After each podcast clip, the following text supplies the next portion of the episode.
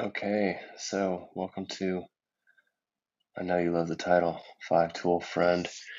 Uh, titles are hard, people, um, but that's what I'm, going with until I shorten it. Um, anyhow, uh, cool. Well, welcome to episode five, and uh, yeah, so we're gonna kind of go over some. Uh, so our first, our, our Tony Gwynn hitting for average. This episode is going to be there's a there's a theme here. See if you can see if you can uh, figure it out. Um, so this is this is diet and exercise, uh, and so a revelation uh, recent that I recently had. What has it been? It's only been uh, a little over a month, a month and a half. It seems like it's been longer because it's been dominating my life so much. But I joined a uh, really expensive gym, and uh, it didn't have any uh, joining fee and uh, I, I feel like I have to make excuses immediately. Uh, didn't have any joining fee, and uh, my workout buddy that I hadn't worked out with in oh my god, maybe like seven years, six years, eight year Ah, man, I don't know. He he's going to he was going to the same gym too. That uh, super convenient for work and um, get like a huge discount. So I thought I would check it out.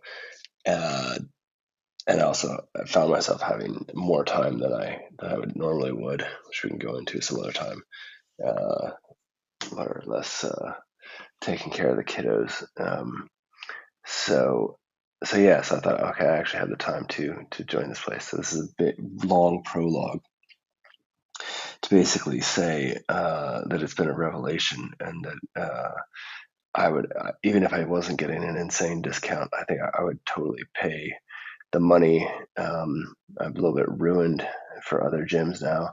My my gym that I go to in uh, in another country, in my wife's home country, is like super cheap, and you know it's like all secondhand equipment, which is kind of interesting how much how great of a gym you can put together with the cast offs of the equipment from that other gyms don't want. It's almost like a like a small co op or club so it was great because it was open all during COVID when the other gyms weren't. Um, and then the gym that I was going to in London was just like the most cheaper chicken, what do they call it? Uh, cheap and cheerful uh, gym you could possibly imagine. That's what I've been going to for a while. And I've also was doing my um, 3X bar or X3 bar or whatever setup band thing at home, which I think has its its merits. And like if you want to get like a a pretty decent deadlift workout at home without hardly any equipment. Anyhow, that's not what we're talking about. We're talking about why, why was I so blown away by this gym? Um, first of all, it's it's a good insight into um, a little bit like how uh, rich people or the other half lives in that you know it's basically like an ethno state. it's hilarious. Uh, um, compared to compared to my other gym. Um, so that's interesting in and of itself. Um, and uh, and what else? So it's nice, yeah. So you, you, know it cuts out the riffraff. There's uh, there's still one guy on occasion that will bang the right weights really loud and, and be obnoxious, and and you can guess who he is. Uh, but um, but yeah, uh, I can't I can't rate it highly enough. Um, why? Why might you ask? Um, well, I guess so I guess I so I'm, now I guess I'm just proposing that maybe you know don't have to go to one that has a you know ironing boards and massage guns and hamstring seated roller machines that I never even knew existed. Um, I did the it has like Normatec or whatever. You know, see those guys that have like their legs and sleeves. It's supposed to help you recover. You can uh, schedule that and do that. I did that the other day. Uh, you know, quote unquote free. I don't. They have tons and tons of classes. I just do like the hot yoga. Um, I haven't done any of the HIIT classes or anything like that. But uh, but basically, I guess the idea of the idea of paying an exorbitant amount for a gym um, that maybe you wouldn't have previously considered, like so exorbitant that you would have, you know, not considered doing it before. Like I, I the only reason why I thought about doing it previously was because at another location they had jujitsu classes, and I thought, uh, you know, that was obviously something I wanted to get into. And like jujitsu gyms are not cheap in and of themselves, but I was like, I'm not actually gonna have time to go to it, so it's not gonna be, I'm not gonna be able to make good use of it.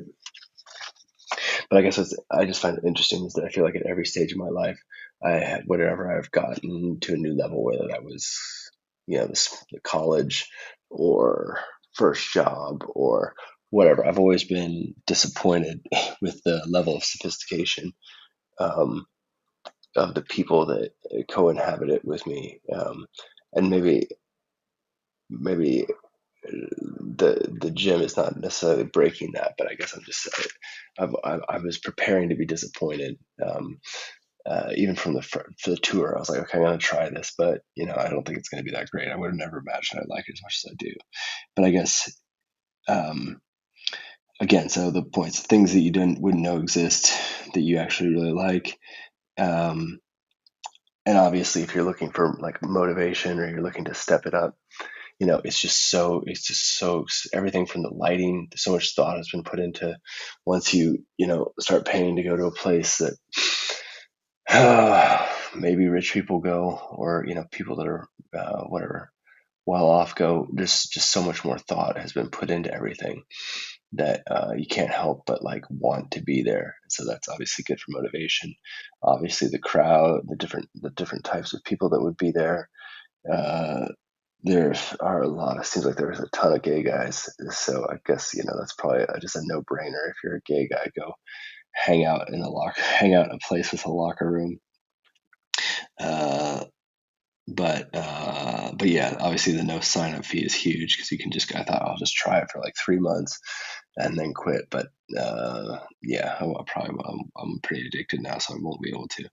Um, what did I say? I already said that massage guns yeah, because obviously I have, have those at home, but it's just nice to be able to do it uh, right there. Um,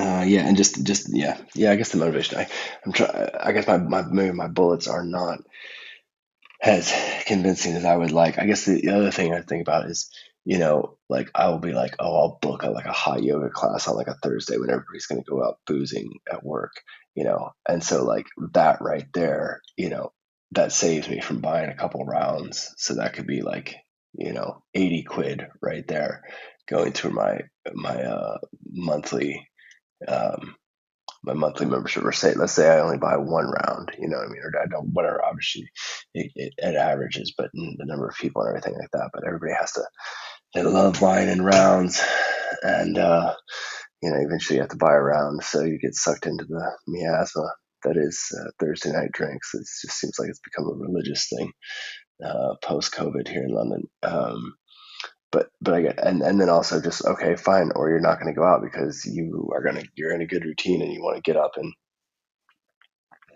and and go to the gym. So there's I think there's ways that it you know might net out to being less money and a more positive thing than you might think.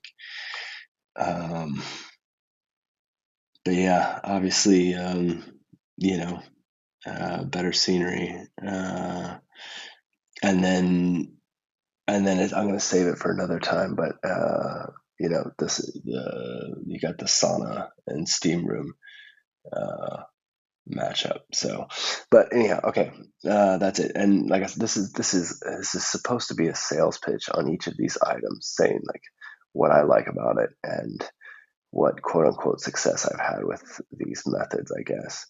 Um, and it may be uh, maybe uh, you know less effective sales pitch for some of them than others. Uh, next one is, uh, and this is another probably lightning rod issue for for guys. You know, there's guys that are either watch guys or not watch guys. I was always a always been a I've always been a, a watch guy since I was young, and whatever Casio being the the the only person that was wearing a Casio calculator watch to school until uh, whatever. I think I became too self conscious to to wear it anymore, but I always I always liked it. Uh, always was on the cusp. I think watches and magazines were always something I was always keen on. But anyhow, uh, finally got yeah, so got a Rolex, the Black Submariner date like four years ago, um, and you know I felt like I was overpaying at the time because I had to go to like a jeweler because you can't go into the Rolex store and buy these, yada yada yada. Uh, you'll never get one that way. You have to go to a secondary dealer. It's a whole operation, obviously. Where if you look at look into uh, Hodinkee or watch Instagram, once you click on a few watches, you'll just be inundated, and there's tons of sources like that. So, and there's, I guess there's, you know, there would be critiques of why uh, maybe you wouldn't want one, but I guess my what I would say is that you do want you, you making the argument that one, it's it's fun to wear, it looks great, it's beautiful object.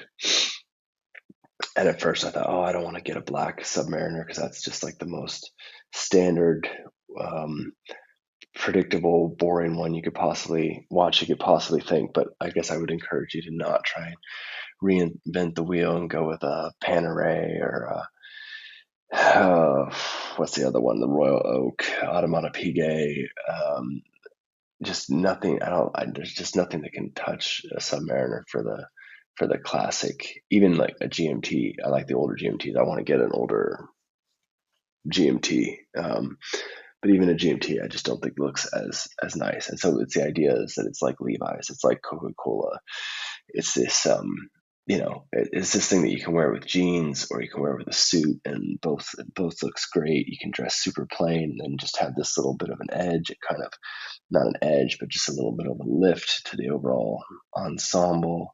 Um, you know, I think it's good. It's good when you're traveling and you're out and about. And it's just like kind of, um, uh, you know, there's a thing of I can, you know, kind of something like I can afford to maybe can supply the appearance or the the idea that you know I I have enough money to sue you, even if you don't. So don't you know don't don't don't mess with me uh, or you know, as far as like customer service goes at, at, some place or something like that, or just shows maybe that you're so whatever. There's there's there's all kinds of debatable messages that it sends to the outside world, but there's also, I guess, there's that effect. So if you, I guess, if you're curious, you go to Chrono 24 is a place to go.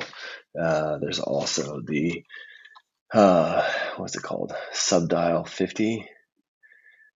Yeah, if you go to subdial.co, this has an index and it tracks all of the watch prices and you know oh blah blah blah IWC Omega you know you really don't want to mess with that it's just Tudor uh, Tudors hold their value but you know, that that may be that maybe that's more a better entry I think that would be a better entry point than uh, than a Speedmaster which actually I was attracted to Speedmasters uh, first but the fact that they're not waterproof um, and then just I think nothing. I, I don't think uh, I haven't I haven't researched this, but I, I mean the the Rolex sports watches hold their value. So mine mine has more than doubled in price since I bought it four years ago, which is insane. Obviously, this is a unique situation with the Fed printing tons of money.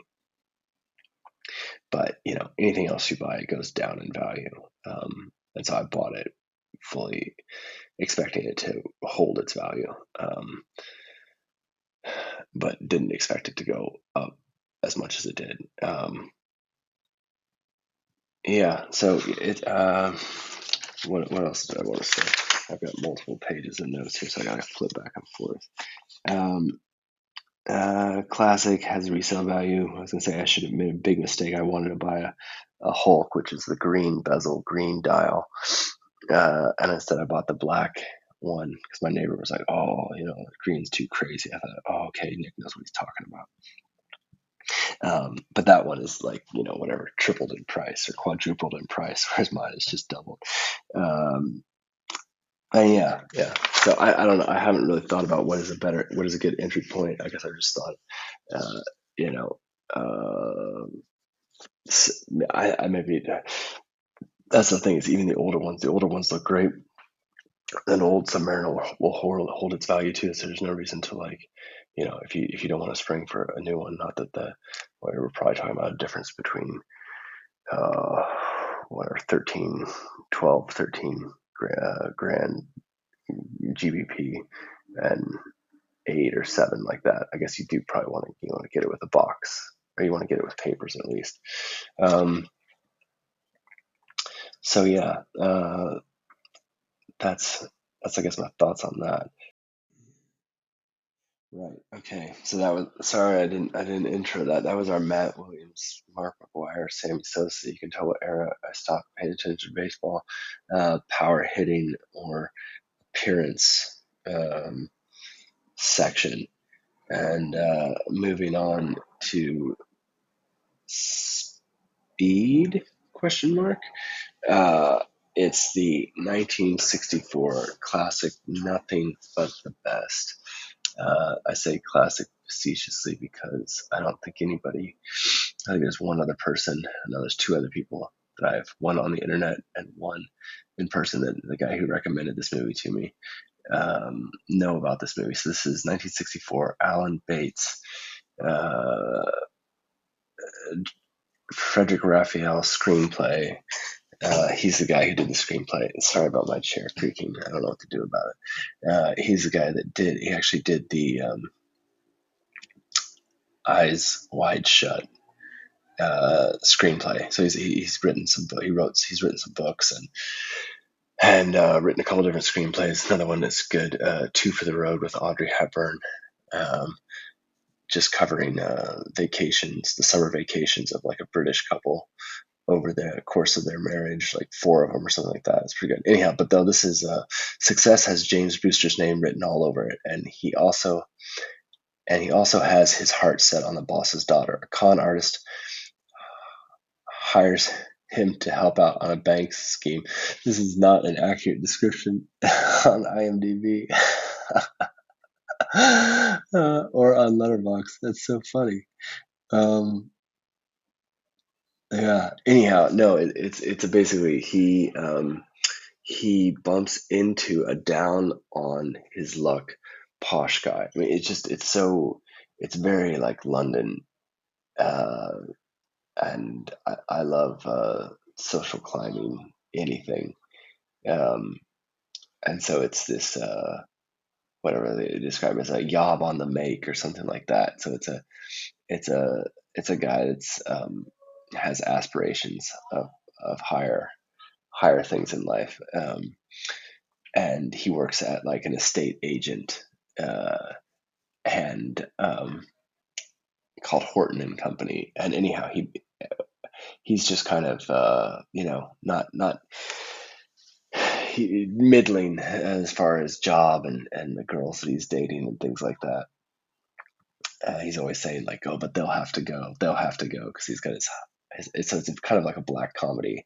He it's kind of actually kind of mean in some parts, but uh, it's so witty and funny that um, yeah, I mean it's, it's a five star movie for me, and it was actually kind of a like a I enjoyed it so much. I was like, it had come you know probably from like whatever ten years or something of, of not seeing any movies that really blew my socks off and and that I really enjoyed so much. Like I, I could be wrong. I'm sure there was the odd one here or there, but you know, I kind of had thought, oh, I've seen all of the movies that are really going to that I'm really going to love, and so this was a this, and I think uh, Wake in Fright, which I saw after, are are the ones that really kind of like I was like, wow, you know, uh, there's still some out there if I if I dig, and I mean, I'm I've scraped the, I'm scraping the bottom of the barrel on on movies that I think I'll like, so maybe not so much then. But um, but yeah, I was already I was already looking hard. Um, but yeah, so Alan Bates, Denholm Elliott, who is uh, Indiana Jones's museum curator guy, um, and uh, what else? Um, yeah, it's just uh, it's just great. I don't know. Um, Frederic Raphael is interesting because he's like, I think he was like French, but he was raised in America uh, for high school and then went to like Oxford or something like that. So he's got this continental U.S. British outsider mix that is that is great. Um, it's also cinematography is done by Nicolas Roeg, Nicolas Roeg, um, which I didn't realize until just this time. Uh, so, what did he do? He did. Uh, you would know him from. I'm sure you'd know him from lots of things, but uh, performance, Masque of the Red Death, Walkabout, uh, Petulia. Uh, I guess that's the city did uh, cinematography on. Don't Look Now, obviously. Yeah, okay, that's what I was thinking of. And The Man Who Fell to Earth and Bad Timing. So he's an interesting guy. Um, I don't know if this is cinematography is a highlight of this movie, but I think everything's good about it. Um, what else? I, I, I really like Alan Bates. He's obviously great. If you like Alan Bates, uh, then Run, Don't Walk. Um, um, but it's just there's lots of like small there's a, there's a lot of attention to detail to it. It's not like uh, it's it. There's one point where uh, the main character asks, you know, his new uh, guy that he's working with, uh, a boss or something like that, you know, oh, what's what's what happened? What's wrong at the factory or something? And and the boss says, oh, one cretin dropped 10 tons on another cretin, you know, talking about just manual laborers, you know, kind of deplorables. And and what's interesting about that is that's one of the reasons why Brewster, Jim, Jim James Brewster, comes from such a maybe uh, middling background, is that his dad got a crate of peas cans or whatever dropped on him and was injured. And so he's obviously been on the been on the dole or whatever like that you know so he's never achieved as much as he wanted to achieve in life. And maybe you know not able to give uh, brewster uh, james as good of a head start. So it's like there's just uh, there's a lot going on. There's a lot to rewatch. There's a lot of great jokes. There's a lot of you know a couple cool cars. Um, just I don't know. It's very like um, you know, like he he whatever he, he's gonna gate crash a party, so he dresses up in a tux and like brings some champagne and his own glass, and then you know is drinking it and acts like he's just you know asks for lady so and so, you know, um, and and just you know gets right past the door, acting like he just came out. Uh, I don't know. It's, it's it's it's it's it's really terrific. I bought a huge poster of it that's absolutely beautiful that I post on, I think on Instagram and Twitter every so often. Um, but yeah, yeah, um, it's part of my, it's the, maybe the quintessential um, movie in my list, which I also love on, on Letterboxd called, uh, name of list is A Fancy Man Tries to Win, uh, that has other, other gems uh, like, well, let's see. I'll just go to my list right now. Just, that's what that's what makes for for great radio. Uh, Nothing but the best is first, and Saturday Night Fever, American Gigolo, uh, The Stud with Joan Collins, and then uh, there's a movie called Room at the Top, British movie, which I guess I only rated three and a half stars, but I really like it a lot more in uh, in hindsight, and it has a follow up, Life at the Top with him. Uh, who's that got in it? Uh, Laurence Harvey. You wouldn't probably recognize that name. And then a movie called Banning from 1967, and then of course Purple Noon with Alain Delon. Uh, so if you know a couple of those titles, that kind of gives you the vibe. For some reason, I really like that uh, that thing. Uh, um, so yeah, okay. So then Fielding, is it Fielding? Yeah, it's Fielding. Uh, we got the music rec. That was our that was our speed movie book rec sales pitch for the episode. Uh, and now music. My you know in my top five favorite albums. Um, this is probably like the only n- newer album that would be that would be in the top five, and it's my as far as like newer artists or still performing artists, like, you know, after Bob Dylan or Bruce Springsteen, Jens Lekman, uh, probably my my favorite or the only person that I would.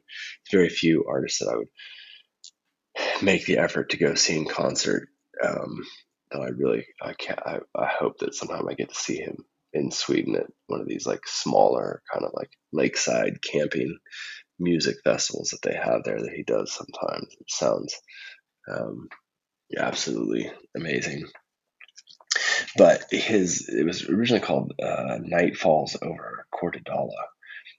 I don't know exactly if I'm pronouncing that right, but he has he's re-released it this year, which is kind of weird. Um, I think I think it must have been because he had I think he had like a lot of samples on the original maybe. Um, because I think I, I, I remember him saying like he was surprised that he even got it released because it had so many samples on it, which I, which maybe that helped me like it very quickly. But I also I couldn't recognize the samples that he's on it. But actually, so the first so he's re-released it as the linden trees are still in blossom. But it's only the first eleven songs that I know and that I can recommend here. So starting with uh, and I remember every kiss, which I think is maybe actually one of my least favorite um, uh, on here, and then ends with uh, Friday night at the drive-in bingo, which I can't remember if that was on the original or not, but it's a great, great song. Talk about going out into the country and playing bingo. So that's one, two, three, four, five, six, seven, eight, nine, ten, first 10, 11 tracks. Anyhow, it's just, it's, um, you know, I think there's, there's some from this era, the pitchfork indie era that I go back to, like maybe like a Dent May or some other ones, and and it seems quite, you know, okay, I know what people were saying, like maybe they didn't like it, saying it was twee, um, where it just seems kind of, I don't know, doesn't maybe I don't like it as much as I as I used to, um, but uh, I don't know. He's a very heartfelt singer songwriter guy, while at the same time they're quite like upbeat and and, and I think interesting musically.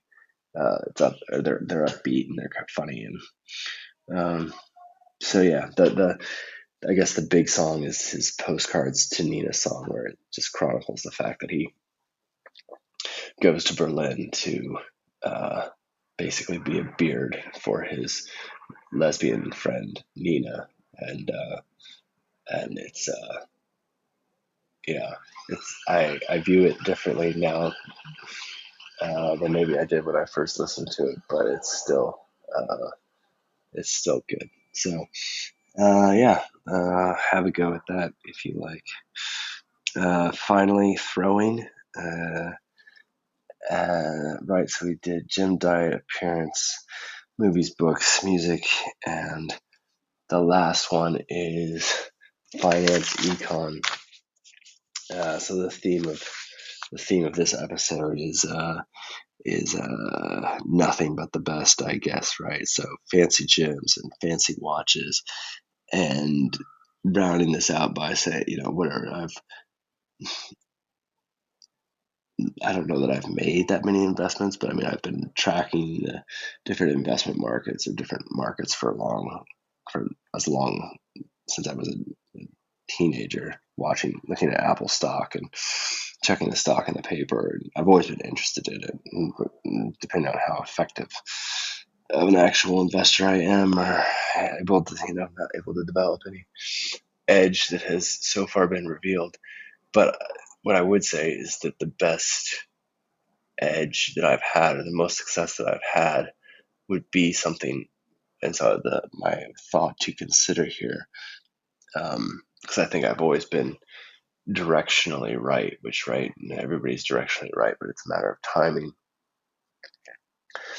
So kind of taking away the timing aspect. There's a there's a good audiobook called uh, I think it's called Fifty Baggers, which I really like, where he talks about like a coffee can thing where you just buy some shares of a different buy some shares that you like and you put it in a coffee can you forget about and you don't check it for 30 years or 20 years or something like that um, and that that will do better than anything else um, which is, is not quite severe as that but i guess i'm just saying is maybe think about you know maybe it, it, not whether something is like the best investment or not but like if you will not be able to sell it, if you will be forced to hold on to it. So I bought like gold coins, which, truth be told, I'm not uh, shown a return, but it's been a good like saving mechanism for me, if anything else, because uh, they're just illiquid. I mean, like I'd have to go.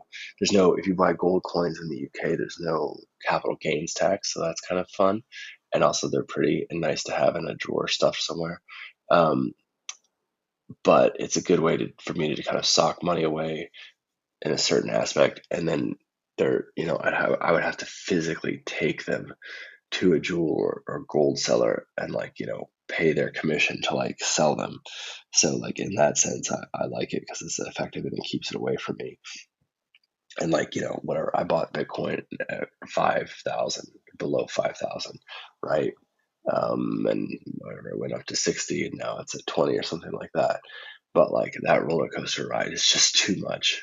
Even if you know you would have to like if you were going to buy crypto now, which uh, I think whatever Bitcoin is probably a, a decent idea, but like you know the guy who said he bought Ether at like 25 cents or whatever was just selling just because it was correlated with the broader market. Now it's just part of the used to be an outsider thing. That was independent, and now it's just completely correlated with the broader market and it's not it's not interesting really to him anymore. So he was selling out his ETH before this huge big crash which obviously that turned out to be a good move. Um, but you know, if you were going to buy some Bitcoin or something and just throw it onto an electronic wallet and somehow just, you know, lock it away from yourself in a time lock safe so you couldn't sell it, like maybe that would be an option.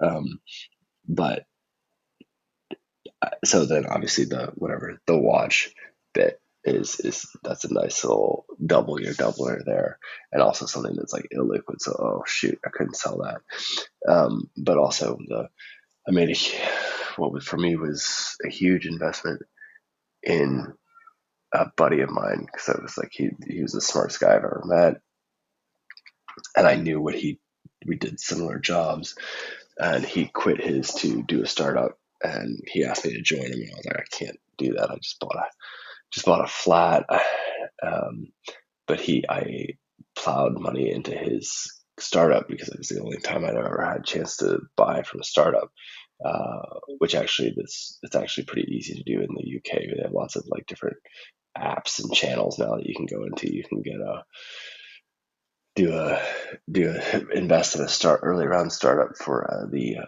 Airbnb of boats, but I think you have to pay like a ten percent. You don't have to pay any capital gains tax. The UK is a great scheme where you get thirty percent of your money back on your next tax return that you invest in a, in a startup and then you don't pay any capital gains tax on your profits. And I don't think I have to pay this 10% fee to the platform because it's not in my documentation, but then you, that would be the downside. Um, but yeah, but basically, whatever that's six x on, on paper for me. So what's the what's the trick there is that I couldn't access it. I couldn't kept it away from enemy number one, so to speak, me. enemy number one to my investing profits. Um, so yeah, so the the pitch here is for thinking outside the box on things, right? Because yeah, you can put it in your pension. Obviously, that's you know keeping it away from you, but your IRA. But if you have it in your own discretionary investing account, then like whatever, maybe you'll get bored and you'll overtrade and, and lose it that way or something. But put it in a way where it's where it's away from you if you are are like me and are not the fantastic uh, not a fantastic investor okay cool that's that's it um, trying to think about more that could sell you on springing for any of these five items. Um, but I guess I guess that's the th- that's the things I'm the whole point of this is to keep keep this focused on things that I am super psyched about, really love, really can't endorse enough, and to put the put the the twinkle in your ear, twinkle in your eye, whisper in your ear, put the put the put the idea in your ear. Maybe you'll bump into somebody that you trust more. Um, and uh, you know it'll be the, the second time you've you've heard it instead of the first time. Uh, uh, but yeah, but yeah, uh, cool. All right. Talk to you later. Bye.